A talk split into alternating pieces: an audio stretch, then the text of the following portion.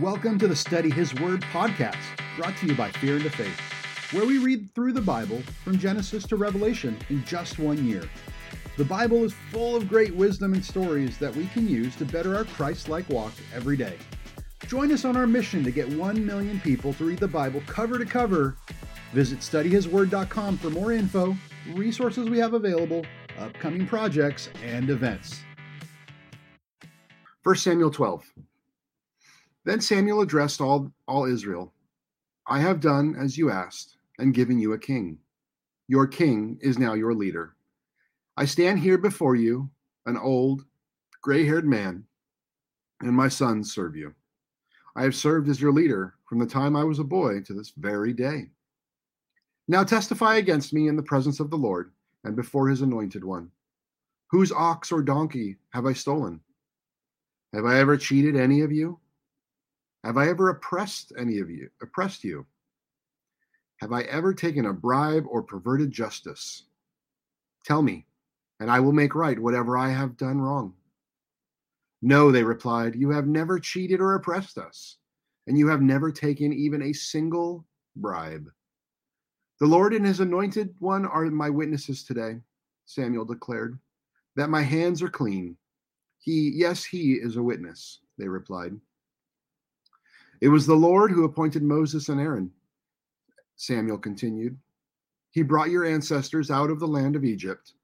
Now stand here quietly before the Lord as I remind you of all the great things the Lord has done for you and your ancestors. When the Israelites were in Egypt and cried out to the Lord, he sent Moses and Aaron to rescue them from Egypt and to bring them to this land. But the people soon forgot about the Lord their God, so he handed them over to Sisera the commander of Hazor's army, and also to the Philistines and to the king of Moab, who fought against them. Then they cried to the Lord again and confessed, We have sinned by turning away from the Lord and worshiping the images of Baal and Asherah. But we will worship you and you alone, if you will rescue us from our enemies. Then the Lord sent Gideon, Bedan, Jephthah, and Samuel to save you, and you lived in safety.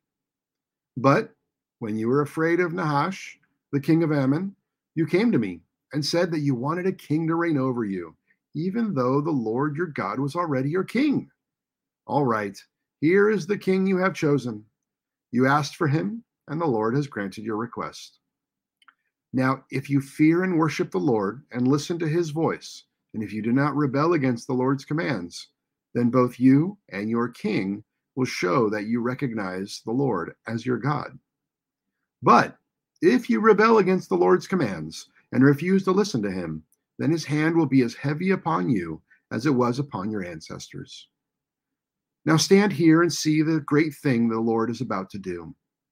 You know that it does not rain at this time of the year during the wheat harvest. I will ask the Lord to send thunder and rain today. Then you will realize how wicked you have been in asking the Lord for a king. So Samuel called to the Lord, and the Lord sent thunder and rain that day. And the, and the people were terrified of the Lord and of Samuel. Pray to the Lord your God for us, or we will die. They all said to Samuel, For now we have added to our sins by asking for a king. Don't be afraid, Samuel reassured them.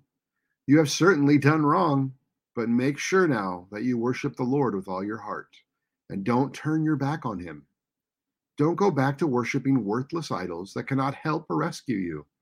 They are totally useless. The Lord will not abandon his people because that would dishonor his great name. For it has pleased the Lord to make you his very own people. As for me, I will certainly not sin against the Lord by ending my prayers for you, and I will continue to teach you what is good and right.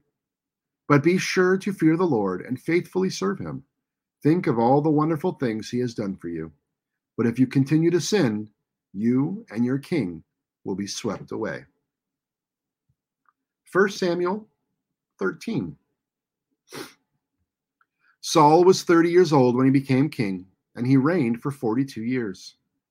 Saul selected 3,000 special troops from the army of Israel and sent them and the, sent the rest of the men home. He took 2,000 of the chosen men with him to Michmash and the hill country of Bethel. The other 1,000 went with Saul's son, Jonathan, to Gibeah in the land of Benjamin. Soon after this, Jonathan attacked and defeated the garrison of Philistines at Geba. At Geba. The news spread quickly among the Philistines. So Saul blew the ram's horn throughout the land, saying, Hebrews, hear this! Rise up and revolt! All Israel heard the news that Saul had destroyed the Philistine garrison at Geba, and that the Philistine now hated the Israelite more than ever.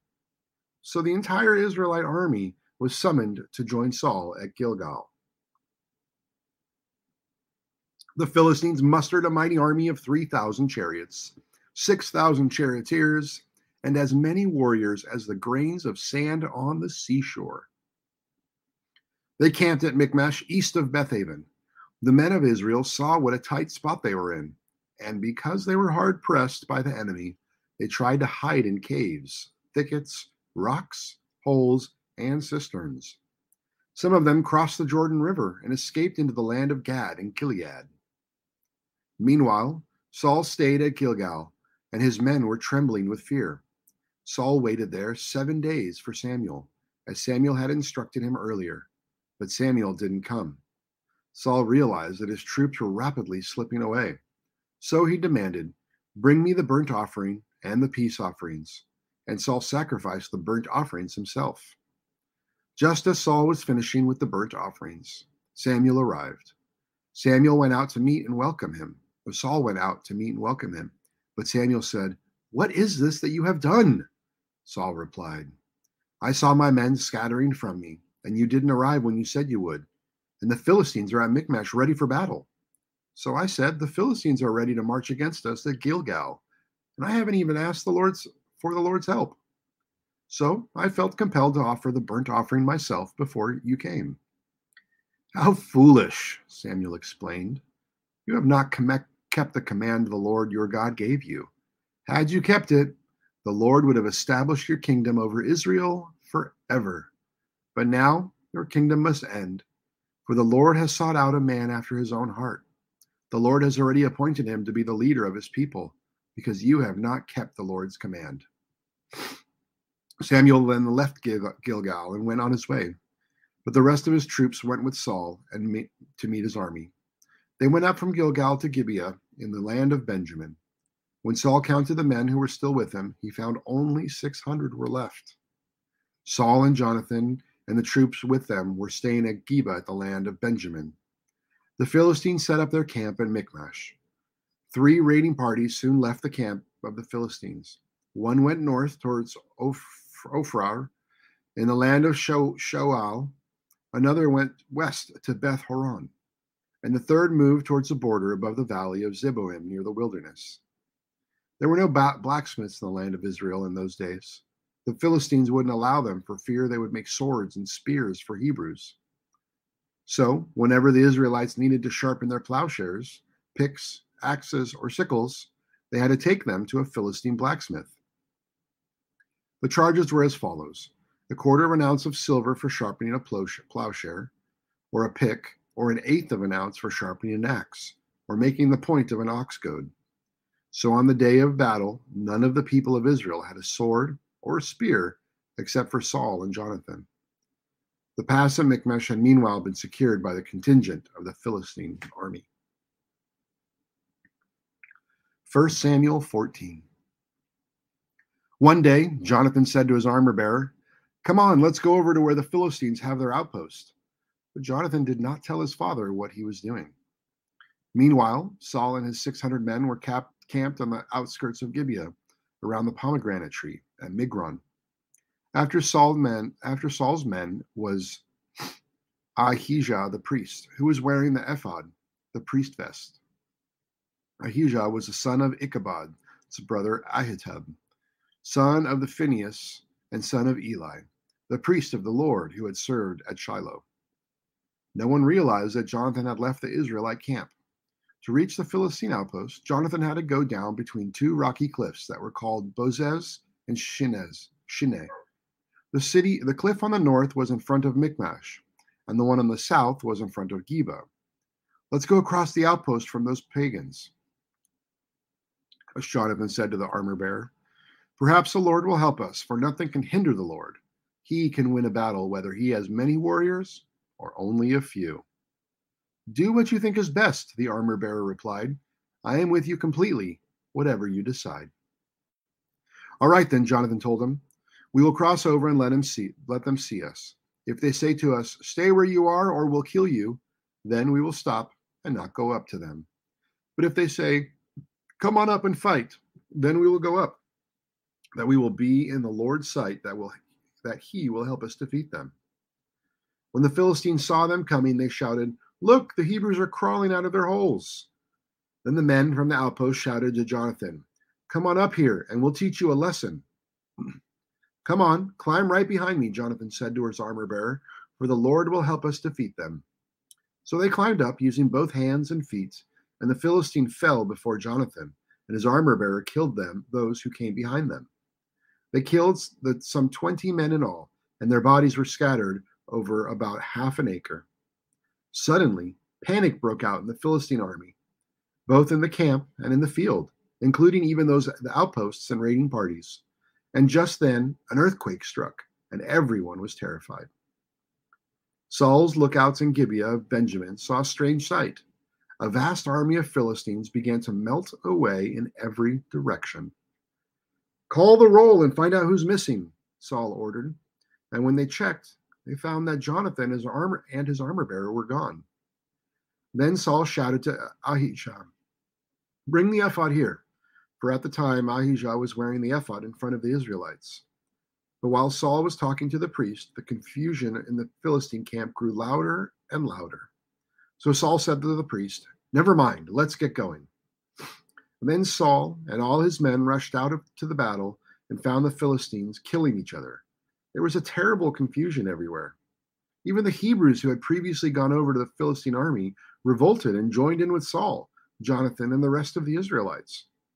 Likewise, the men of Israel who were hiding in the hill country of Ephraim joined the chase when they saw the Philistines running away. So the Lord saved Israel that day, and the battle continued to rage even beyond Beth Bethaven. Now the men of Israel were pressed to exhaustion that day, because Saul had placed them under an oath, saying, Let a curse fall on anyone who eats before evening, before I have full revenge on my enemies.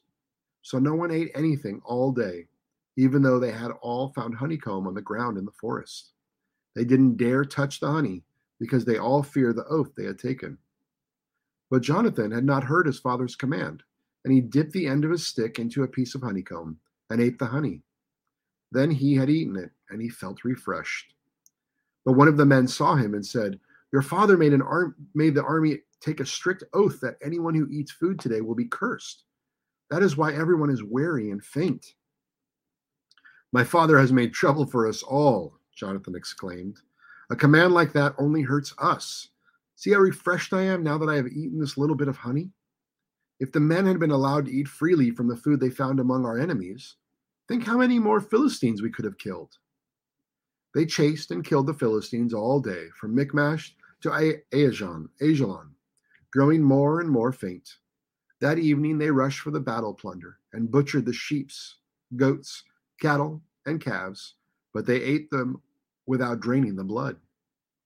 Someone reported to Saul, Look, the men are sinning against the Lord by eating meat that still has blood in it. That is very wrong, Saul said. Find a large stone and roll it over here. Then go out among the troops and tell them, Bring the cattle, sheep, and goats here to me. Kill them here and drain the blood before you eat them. Do not sin against the Lord by eating meat with the blood still in it.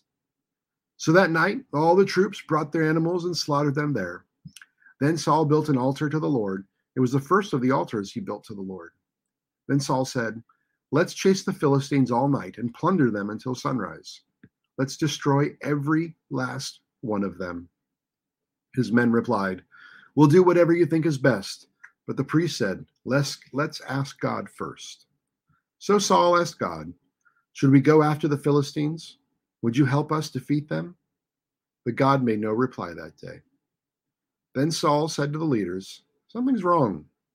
I want all my commander, army commanders to come here. We must find out what sin was committed today. I vow by the name of the Lord who rescued Israel that the sinner will surely die, even if it is my own son Jonathan. But no one would tell him what the trouble was. Then Saul said, Jonathan and I will stand over here, and all of you stand over there. And the people responded to Saul, Whatever you think is best. Then Saul prayed, O Lord God of Israel, please show us who is guilty and who is innocent. Then they cast sacred lots, and Jonathan and Saul were chosen as the guilty ones, and the people were declared innocent. Then Saul said, Now cast lots against us, lots again, and choose between me and Jonathan. And Jonathan was shown to be the guilty one. Tell me what you have done, Saul demanded of Jonathan. I tasted a little honey, Jonathan admitted. It was only a little bit on the end of my stick. Does that deserve death? Yes, Jonathan, Saul said. You must die. May God strike me and even kill me if you do not die for this. But the people broke in and said to Saul, Jonathan has won this great victory for Israel. Should he die? Far from it. As surely as the Lord lives, not one hair on his head will be touched, for God helped him do a great deed today. So the people rescued Jonathan, and he was not put to death. Then Saul called back the army from chasing the Philistines, and the Philistines returned home. Now, when Saul had secured his grasp on Israel's throne, he fought against his enemies in every direction against Moab, Ammon, Edom, and the kings of Zobah, and the Philistines.